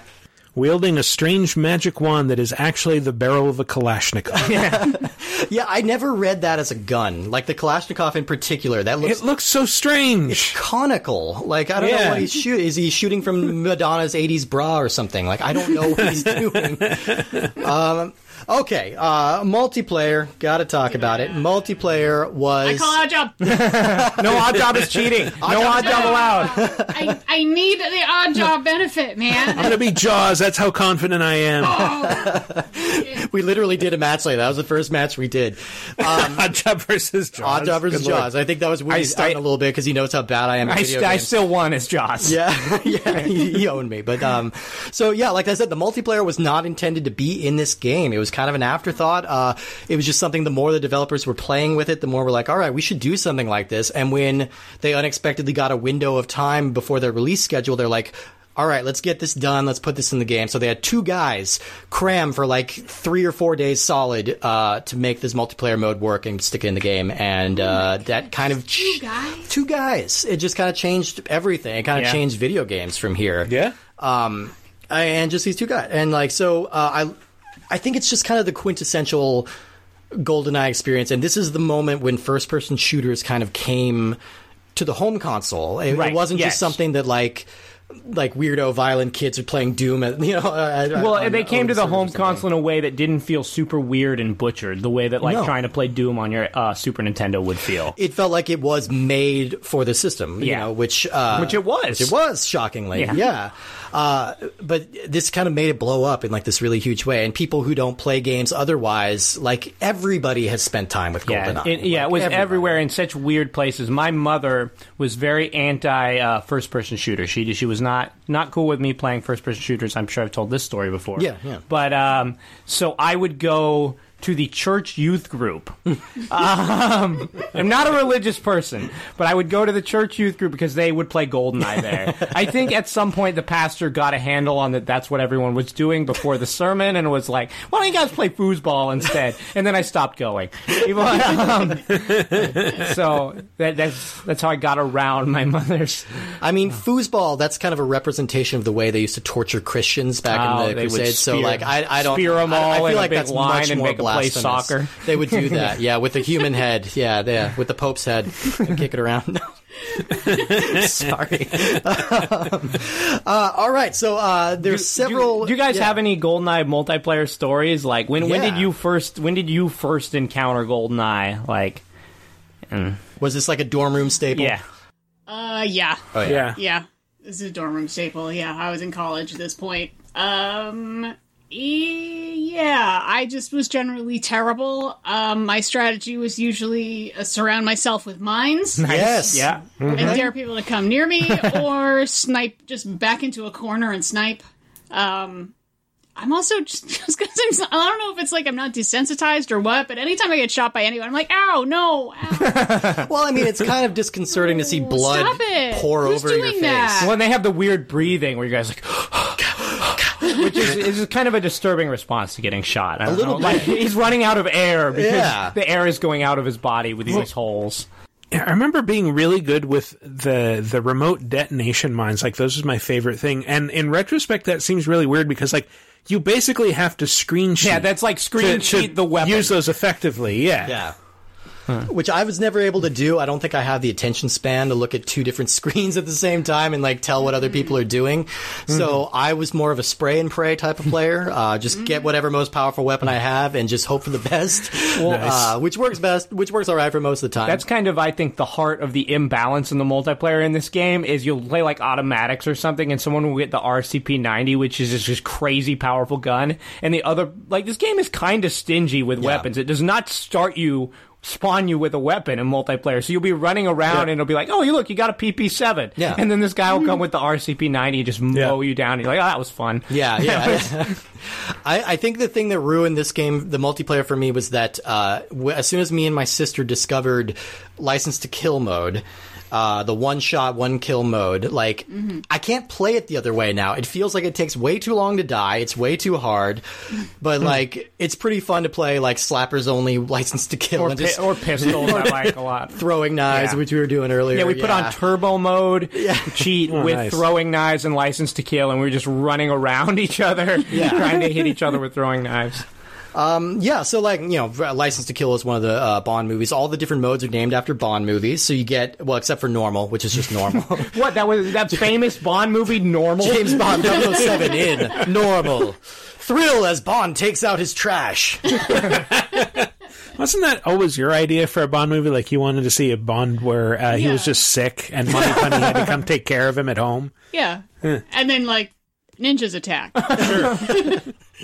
Watch as Bond gets too tired to cook and orders from Applebee's. yeah, so there's uh, yeah, there's normal mode. There's you only live twice, which is just uh, you literally only live twice. You I feel like lives. this is a very stupid mode. They just could not resist having that in as a title. Right, they have that title. So, all right, this is basically normal, except everybody only has two lives. The end. We did a good job today, guys. um, Living Daylights is flag tag mode. So, although it's a little confusing, it's not a flag; it's a token. Um, but this is basically you need to grab a token uh, from the stage, at which point you can no longer use weapons, and the person at the end of the match who's hol- held onto the token the longest wins. Um, Token is very hard to see. Hard to see, Um, and to see. based on like how mazy so many of these levels are, it's kind of annoying to have to chase after something. Yeah. Um, Man with the Golden Gun is a really fun mode. Uh, you, uh, it's kind of like a three on one almost. Like if you're playing it smart, you can play three on one. Like one player gets a hold of the Golden Gun. There's only one hidden in the stage. It's a super powerful gun that's like a one shot, one kill, but you only get three bullets for that. But uh, and then everybody else is trying to kill you and take the gun back from you. Um, which And then if they kill you, they would get it with three bullets. Yeah, yeah. So it, So- it, it balances itself all right. Yeah, it's a good way to level it out so it's not just like constant one golden gun mode um yeah and th- those are the basic modes and then license to kill of course one one hit one kill um Get a huge variety of weapons here at our disposal. Most of them are modeled after real guns, and others were created for the game or based on a prop from a movie. So, standard pistols, machine guns, sniper rifles, grenades, rocket launchers, and then you get more interesting ones: the automatic shotgun, the RCP-90, the Moonraker laser, which you can get later. Super fun. Which has infinite ammo, but also deals very little damage. Yeah, and then uh, the Klobb, everyone's favorite. the Everyone's favorite gun. This is based off of the Scorpion submachine gun, but they named it after a Nintendo employee named Ken Lobb. Uh, really? yeah, and uh, I, I always thought it was named after. Wasn't there a character named Rosa Claw? I wrote the same thing. I always thought the same thing. It's Rosa Klebb. Rosa Klebb is the, the lady Ah, with the yeah. knife feet from uh, Russia with Love. Like I always thought that's what that was a reference to, but no, it's it's named after this guy, and he he was he was a friend of the development, but they used to give him shit all the time, and they said they named that gun after him because, uh, like him, it was loud and inaccurate. it's it sounds like he had a good sense of humor about it at least. But yeah, everyone's least favorite gun is named after Ken Lobb.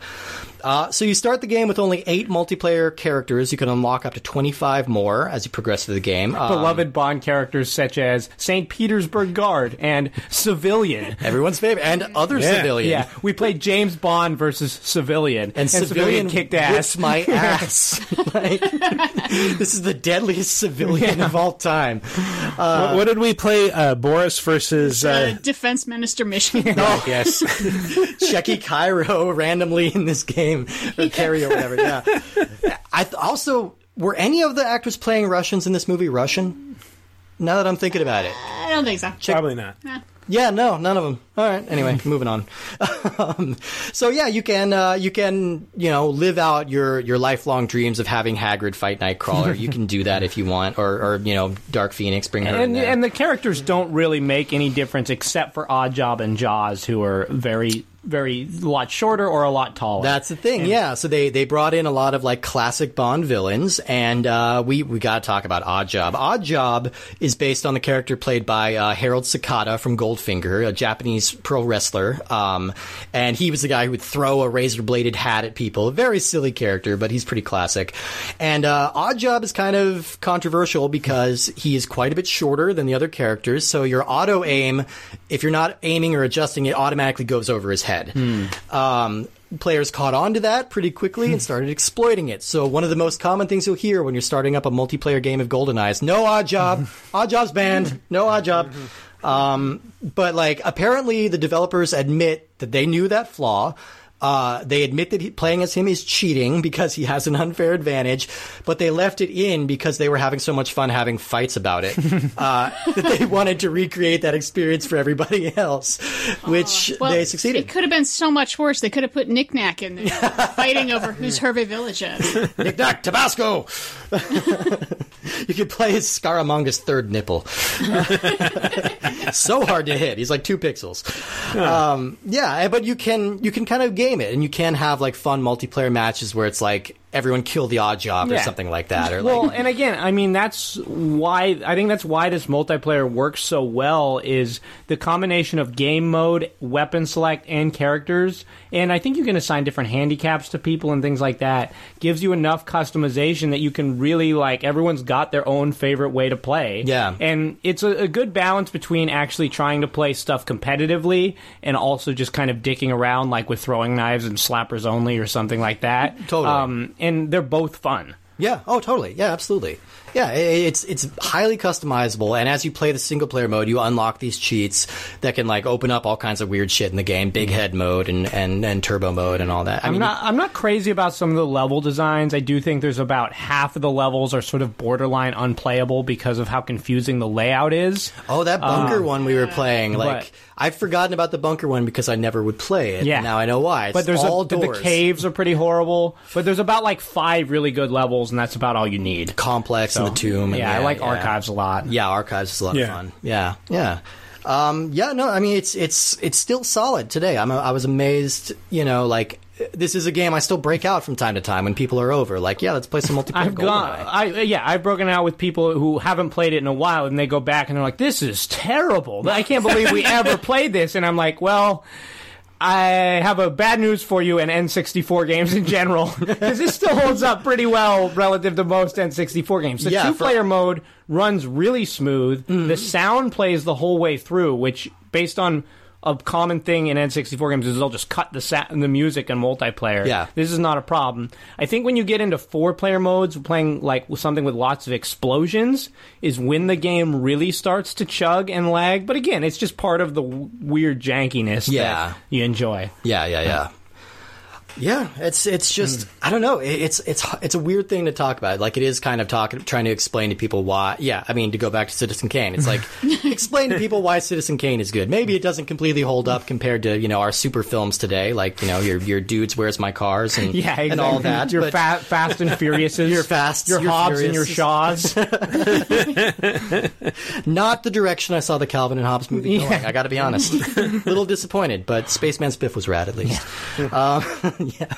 All right. So the the the legacy of this game um, for for Martin Hollis, our director, our young uh, prodigy, son of a bitch, twenty two year old, uh, he. Uh, uh, was offered. The team was offered to uh, make a direct sequel to this based on Tomorrow Never Dies, and the unanimous decision across the board was hell no, we're done with Bond. Okay. everyone had been working on this game for like five years. They're like, nope, nope, we're done. Um, so they want to do something different, and that something different is a little game called Perfect Dark, which we will be playing in a future episode. Um, but uh, Martin Hollis he left Rare uh, midway during the production of Perfect Dark to go kind of strike out on his own. He formed a company called Zoonami in 2008 that produced three games: Zendoku, which is a Sudoku puzzle game for the PSP, uh, Go Puzzle for mobile, and Bonsai Barber for WiiWare. Uh, and then the company went under.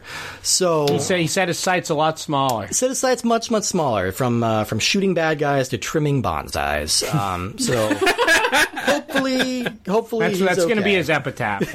nice, nice. But the Bond franchise, uh, just you know, it, it was they sold it to EA shortly after this because uh, you know EA, uh, and uh, they wanted to follow up on success here. So they did do the World Is Not Enough sequel, which we'll be playing in a later episode as well. sure, it's just as good. Oh, absolutely, just as good. Um, in 2004, they did a direct sequel to this called GoldenEye Rogue Agent, uh, which I completely forgot existed until I was researching. Was this that a game. GameCube game? It was uh, GameCube, PS2, and Okay, Xbox. yeah. Yeah, uh, How could you forget it existed? You're playing as uh, a rogue MI6 agent working for Goldfinger. and like, doesn't he literally have a golden eye? Like, Yes. Like they He, missed. he kind of loses his eye and he gets like a golden implant from Goldfinger.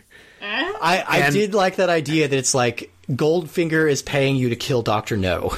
like, Yeah, but I, I remember I was I was so excited for this game. It's like you get to play as a Bond villain. This is going to be great. And it's like no, you're you're just doing like an internecine war between Goldfinger and Doctor No's syndicates. And it's like if you're a bad guy fighting bad guys, that's a little less compelling to me. Hmm. I don't know. I want to fight MI6. Yeah, yeah, yeah, yeah. See, that'd be a better way to take that. I mean, hmm. Was like the multiplayer in that game any good at all, or I, I can't. Like, I I don't remember. I see. Yeah, exactly. Yeah, that's that's the shame right there. Like nobody remembers that one. Well, I mean, yeah, this is a game where sort of once you take out that special lightning in a bottle of this being on the N64 and working so well, you're just kind of left with a pretty generic shooter. yeah. And But the the cool thing they started doing with the Bond games after this is they started doing more like original stories. Mm-hmm. Like so they did Agent Under Fire and Nightfire and uh, uh, Everything or Nothing, which were all just like from the ground up original Bond stories. Which I think is Everything or Nothing was crazy. Did you guys play that I all? did, yeah. Everything or Nothing was. Uh, I mean, they got the full cast. They got Mm-hmm. Pierce Brosnan, Heidi Klum, and Shannon Elizabeth are the Bond Yeah. girls. Isn't Willem Dafoe the villain in that? He is the villain, Yeah. and his whole plan revolves around like I'm going to make tanks out of platinum so that I can take over after I introduce like nano machines that eat metal. Which is something very- I can see Willem Dafoe doing. it's a very first- Metal Gear solid type of plot. just me, actor Willem Dafoe, just making nanobots in my garage. yeah. like I see that happening. Uh, yeah, but that one, uh, it just never really took off again. The last Bond game I played a little bit of was 007 Legends for the Wii U, and that's the one Oh, I where vaguely they're, remember that. they're va- they're like really awkwardly cramming Daniel Craig into famous moments from all the movies Hmm. or from like Mm-hmm. a couple of from all the eras. So like there's a there's a Goldfinger level. There's a uh, uh, I forget the Roger Moore one. Weirdly, they went with Die Another Day for the Brosnan level. Everyone's Wasn't there favorite. something weird with that where it was like it shipped incomplete and so they finished it out with DLC? Oh yeah, yeah, there was. Yeah, something. with- I mean, I played a little bit of it, and it's just kind of terrible. um, I mean, most Wii U games are kind of terrible, honestly. uh, but yeah, it's. I, I, I'd like to see the Bond games have like a big comeback moment. Um, I, I don't know because I, I think it's a series with a super a lot of potential Yeah. as a video game franchise, and they just never really followed up on it. Yeah. Um, So we we didn't play, but we did watch some cutscenes and stuff from what GoldenEye 007 Reloaded. Yeah, reloaded. Hmm. I, I actually reviewed it back in the day. Oh, uh, Now, really? now, Okay. what what Yeah. is what is that? Just to provide a little. It's it's a remake that Activision did originally for Wii, hmm. and then they re-released it as like a remastered version for 360 and PS3. And it's and it kind of like a retelling of GoldenEye, but with uh, with Daniel Craig as Bond, and uh, so it's like all this the same beats more or less, but like different actors doing the different roles. Everything's very big and it was clearly influenced by Call of Duty and that like it has the same control scheme. So if you if if you find the original GoldenEye difficult to control, this is uh, a little bit more familiar, but at the same time it just kind of like tries to go a little too big with reimagining Bond and like hmm. Certain characters like Zukovsky isn't Robbie Coltrane. He's just like some skinny dude with a scar on his face who dies almost instantly. Lame. Um, and yeah, it, Yeah. It, Trevelyan shows up and you're like, that's not Sean Bean. That's just some guy. Yeah. Some other I mean, guy who obvious- dies a lot. Yeah. Yeah, obviously, there's plenty of contractual reasons why you can't use people's likenesses, Yeah. and they're not signed up for this. And But I, I do wonder if there was like some reason they couldn't bring Pierce Brosnan back other than like, no, Daniel Craig is Bond now. We need to be consistent if there's like a licensing Yeah. thing in place. that's probably it. He's probably already signed on to do licensing. Well, because they they brought Connery Stop. back. Uh, they did a From Russia with Love game uh, for Xbox, where and Connery actually came back and recorded some new lines, and it was just kind of set in the '60s, and that, it was like a, it wasn't a very good game, but it was kind of a cool idea of a way to do it. So like, I don't know, maybe they need to have that retro period to like cast it back as like, oh, this is when, or maybe just Brosnan isn't doesn't have the same weight as Yeah, Connery. GoldenEye is just in a very Yeah. weird position because even though it's a movie-based game, people have nostalgia for the game. So if like if they're doing a remake, it's a remake of the game. And the movie elements are sort of have to be thrown in there because they're part of the game, but Yeah. they're not going to invest Yeah. much money in sort of replicating the movie because nobody cares about the movie. I, anymore, I, except I for will you. say, like, yeah, I love GoldenEye. I wouldn't save any of the other Brosnan Bonds in a fire. Like, they're all terrible. Yeah. Uh, yeah, there's n- Yeah, it is rapidly declining. It's it's a perfect 45 degree angle. yeah, yeah. Each one gets worse than the other. A little plug for myself. 30 2010. We get to talk about World is Not Enough. Oh, that's coming up. Oh man. Oh, couple weeks. that one. it's gonna be paying. It's gonna be paying. That, that's a rough one because I remember like That's rough. I, I remember really liking that movie. I haven't revisited in years, but I remember really liking that movie. And then very abruptly, Christmas Jones. And everything just goes to shit. Like from then on, it's like I don't want to. I don't want to lay it all on one person, but like it really is so detrimental to that movie, which is kind of going for a more serious tone for most of it. Yeah, I'm I'm I'm I'm excited to hear you guys' thoughts on that one. So should do we have any more to talk about? GoldenEye, the Um, I think- beloved game. Should we move on? I think we rankings? can uh, move on to our rankings. So each week we are ranking the games that we just played. Michael and Diane are in the lucky position. you have one game on this list, so congratulations. GoldenEye is your default. You guys got off Which is way easier. yeah, which is pretty good. We've had people whose default has been like uh, dual Powerpuff heroes. Girls. Yeah, Powerpuff yeah. Girls. yeah, so you guys did well. We got got off much better than many people.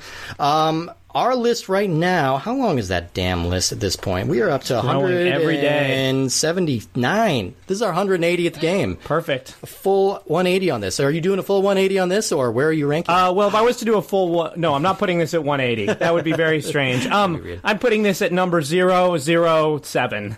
um, putting a number seven on my list, um, which is right under Hmm. Banjo Kazooie and right above Mario Kart 64. I mean, I get you're going for a gimmick, but it also works. Yeah, exactly. sense. No, Yeah, I, yeah. I honestly didn't even realize it was there until I was just looking at my note right now. Yeah. Um, because you know, I really like the single player mode of Banjo is sort of more colorful and fun. But this game is great as a single player game, and it's Yeah. great as a multiplayer game. Yeah. Um, I. It's it's still a classic. It's a total blast. It's a total blast. I'm I'm gonna. I mean, see, uh, now I want to do the 007, but I feel like I'll be just cribbing your thing. No, I'm gonna say this is my number six. So that's putting it right below Resident Evil 2 and right above Tony Hawk's Pro Skater 1. Um, uh, it's just fantastic. It's it's it's so good to go back to it. Like you, if you've played it a lot, like you just fall right back into it. Uh, but I, I feel like this is a game like if you'd never played it, you could pick it up pretty quickly, and uh, it, it still feels good. It feels like an extra layer of care and passion went into this than certainly than any other like licensed games, but definitely more than any other like shooters of the era. So, yeah, hearty recommend for GoldenEye. Do you guys have any closing thoughts on GoldenEye? I mean, it's no chameleon twist. Oh, too. nothing few is. things are. Nothing is. There's no glitch screen that takes you from level to level. Yeah. There's no cute little chameleon with a backpack. I only know about that because that was the, the last episode of you guys' that I, Oh, that yeah, I listened to. But I, I, I think, yeah, uh, for me, I think this would have to rank as number two. I think uh, Mario 64 is no, no, ma- make it number three. Mario 64 and uh, Ocarina Yeah. of Time are above this, but th- this is definitely. I think this should belong in everyone's top five N64 games. Wait, Yeah. but Yeah, it's yeah. already not in ours. Oh. It's in your top ten. Yeah, it's top ten. Yeah. Top 10. Wait, wait, wait. Edit that out of the I'm being abrasive. Change it. Yeah, fine. Top Thank you. 10. Fine. Okay. okay. Oh seven, oh six. Fine. Yep. Uh, hmm, I don't know what to say. I mean, yeah, it's it is strange that it's the exception that proves the rule for movie tie-ins, mm-hmm. Yeah. doesn't it? Mm-hmm. Where, yeah, again, I'm not much of a gamer, but that is one thing I've heard is, yeah, movie tie-in games They- they do. because of course they Yeah. do because they take longer to make or as long as movies. And you don't know what you're gonna get, and so it's gonna be sort of vaguely tied together. I guess I don't know. Yeah. Yeah, why even make this special? It's going to be for little babies anyway, I guess. Who just want to. I I almost don't understand why they still make some of them because it, back in the day it was sort of like it's going to take bare minimum six months to this for this to get on VHS for you to be able to see it hmm. again. If you like this movie, you got to wait before you're allowed to see it again. So play the game. It's like reliving it or read the book or the comic book or whatever. But now it's so fast and so instantaneous for you. If you like a movie, you can see it again very, very quickly and you'll have it forever. Why bother making And they don't they don't actually make as many game tie-in games. I've as noticed they that used they to. they yeah. definitely dropped off. Yeah. yeah. Um, and I think people just kind of caught wise that uh, they're not very good. Well, and Yeah, they people yeah. realize that sort of the only window that people were interested in the game is right when the movie was popular, Yeah. and you you really and you, that used to be enough because games were so much cheaper to make that if you sold enough copies, like when that had come out, it was great. Yeah. But now you need to have some legs to your game, and that's a lot more expensive. Right. Yeah. So. Exactly. Exactly. Yeah. It's it's fantastic. All right. We have uh, we have one letter to close us out tonight. Wonderful. Um, this is uh, a person writing about battle tanks. A recent episode we did. Mm-hmm. Uh, the letter opens with "Yay!" So there's no howdy this time. It's just Oh, "Yay." I like that. That's a great Yay! opening. Thanks for hitting this one. I think I was one of the people who wrote in asking about battle tanks, but I can't seem to find the email. I just saw it on the feed today and thought I'd say hey, hey and thanks. The games are super weird and drip with toxic masculinity, but I just freaking loved it. My dad and I would play co-op when I was a kid, like 10 or 15. We'd Good play game to play with your dad. I Actually, like it. yeah. Uh, we'd mostly play Glo- Global Assault, and I just missed those days. I'd always run around in the smallest tank and complete the goals in each level, and my dad would use a Goliath and just systematically level the, each town and Nice. base. It's a great game for goofs and fun. We also spent a lot of time making fun of the story and the people in it. Thanks again for the trip through the strange post-apocalyptic world of 2001 through 2006. And again, love the show. Keep up the good work. And that is from Sarah and Jack. Thank you. or thank you Jack. so or Sarah slash Jack, excuse me. Uh, thank you so much for writing in. We had fun playing Battle Tanks. If uh, Michael and Diana, if you don't remember Battle Tanks, that's the game where uh, the apocalypse has happened. Ninety nine percent of the world's women are dead. Uh, so women are now currency slash warlords. Yeah. Wow, that's progressive. Yeah. So there's literally a multiplayer mode where you have to race around a stage trying to collect the most women with your tank. Uh, As and you the do. person with the most women, which I imagine they're stacking like cordwood, uh, are, is the winner. So That, yeah. that was that email. I feel like really was a wonderful review of battle tanks in general. It- Yeah, it, really yeah, it really yeah. summed up battle tanks. I want to play battle tanks Yeah. again. Listening to that. Uh, well, thank you. Every- Oh, you, there's one. There's one easy way to win when you're trying to collect women. You, you put on a dress and a wig and lipstick, and you say, "You guys want to come to the bathroom with me?" and they'll just come right to you, like mad. It happens every time. It worked for Tom Hanks. It worked for Peter Scolari. Worked for Tootsie. you know, every time. Absolutely. Oh God! Well, thank you everybody for listening. Uh, Michael and Diane, I am still so jazzed that you guys came on here. You're two of my Oh, favorite. thank you. This has been a lot of fun. Podcasters. Um, where can people find all your stuff? Uh, um, I, I have a weekly show called Vidjagame Apocalypse that goes up every Friday at vidjagameapocalypse.com, and I'm intentionally misspelling Vidjagame. It's V I D J A Game Apocalypse. So look for it or on, on your podcast feed of choice. absolutely. And Diana, yourself. And uh, I co-host a show called 30 2010 where we look at this particular week 30 years ago, 20 years ago, and 10 years ago. Oh boy, yeah, getting into the prestige films. Uh, it, of of uh, late October, November, and into December. Like I said, we get to talk about uh, the, the world is not enough. 99 and the end of 1999 is is going to be a bummer. 1999 has been an amazing film. Oh yeah, uh, it's Just- it's nonstop. You guys recently had an amazing conversation about Fight Club. You had an amazing conversation Oh, yeah. about American Beauty. Um, oh my uh, gosh, revisiting some of these things. I'm from sure. this I'm era sure can be American very Beauty holds up flawlessly. I can't think of Oh, a single thing wrong with that movie. Not a damn No. problem at all. No, no. Yeah, so it is weird when you revisit stuff from 20, 25 years ago, like we're doing right now. Sometimes you're just like, oh no. Oh, I love this movie, but oh, why did they do? Oh, Bill and Ted, don't say that F word. That's not the good F word. What are you doing, Bill and No, Ted? no, yeah, yeah. That's not always the- not the bit fun sting F word. moment. Yeah. Uh, I, I'll, I'm, I'm going to plug you guys as well because recently you did an episode of Laser Time. Uh, that was one of the funniest things I'd heard in forever. Is when you guys were on talking about hippies, the representation of hippies in pop culture. Y- Y'all, they do a sketch on hippie dragnet that is. Oh, thank I- you. I, That's oh, Michael. He I, I, I, I don't mean this. This might sound like a backhanded compliment, but this is an idea that should be too esoteric to be funny. but it's goddamn hysterical. like the idea of hippie yeah, dragnet was. It, it was. I was laughing my ass off. So uh, that's. Uh, thank you. I, I thought about posting that one just by itself, but uh, like you, you need to have the context of understanding first what Dragnet is and why this would be funny. yeah, yeah. I, I was really worried people wouldn't get it. So thank you. That that actually means Oh, a lot. it, it was Uh, super funny. I, I would definitely recommend checking that out. I wrote that in like four No hours. shit. So thank That you. was really good. That was really good. I mean, and you guys do the Thank great you, end thank of year you. like Oscar sketches too, which are always so funny. So yeah, definitely recommend. Uh, well, thank you everybody for tuning in. Um, holy shit, GoldenEye is our first game in November. November is going to be kind of a crazy month for us because next week we are getting into a uh, brand new sport, snowboarding. Ah, that means we're well, doing we, a no, we played Snowboard Kids. we played Snowboard Kids, Yeah. that's true. But this time we are doing the triple feature of Twisted Edge Snowboarding, Big Mountain 2000, and 1080. Uh, the classic Nintendo snowboarding game that I haven't played in 20 years. I'm looking forward to going back to. And then, like, literally every game in November is nuts. So uh, keep tuning in for November. It's going to be a big one. I'm excited. Uh, thank you so much, everybody. Thank you to our guests. And uh, we will return with Twisted Edge Snowboarding. And other dun, dun, dun, dun, dun. That's the, that's the Hans Zimmer theme. Good night, everybody.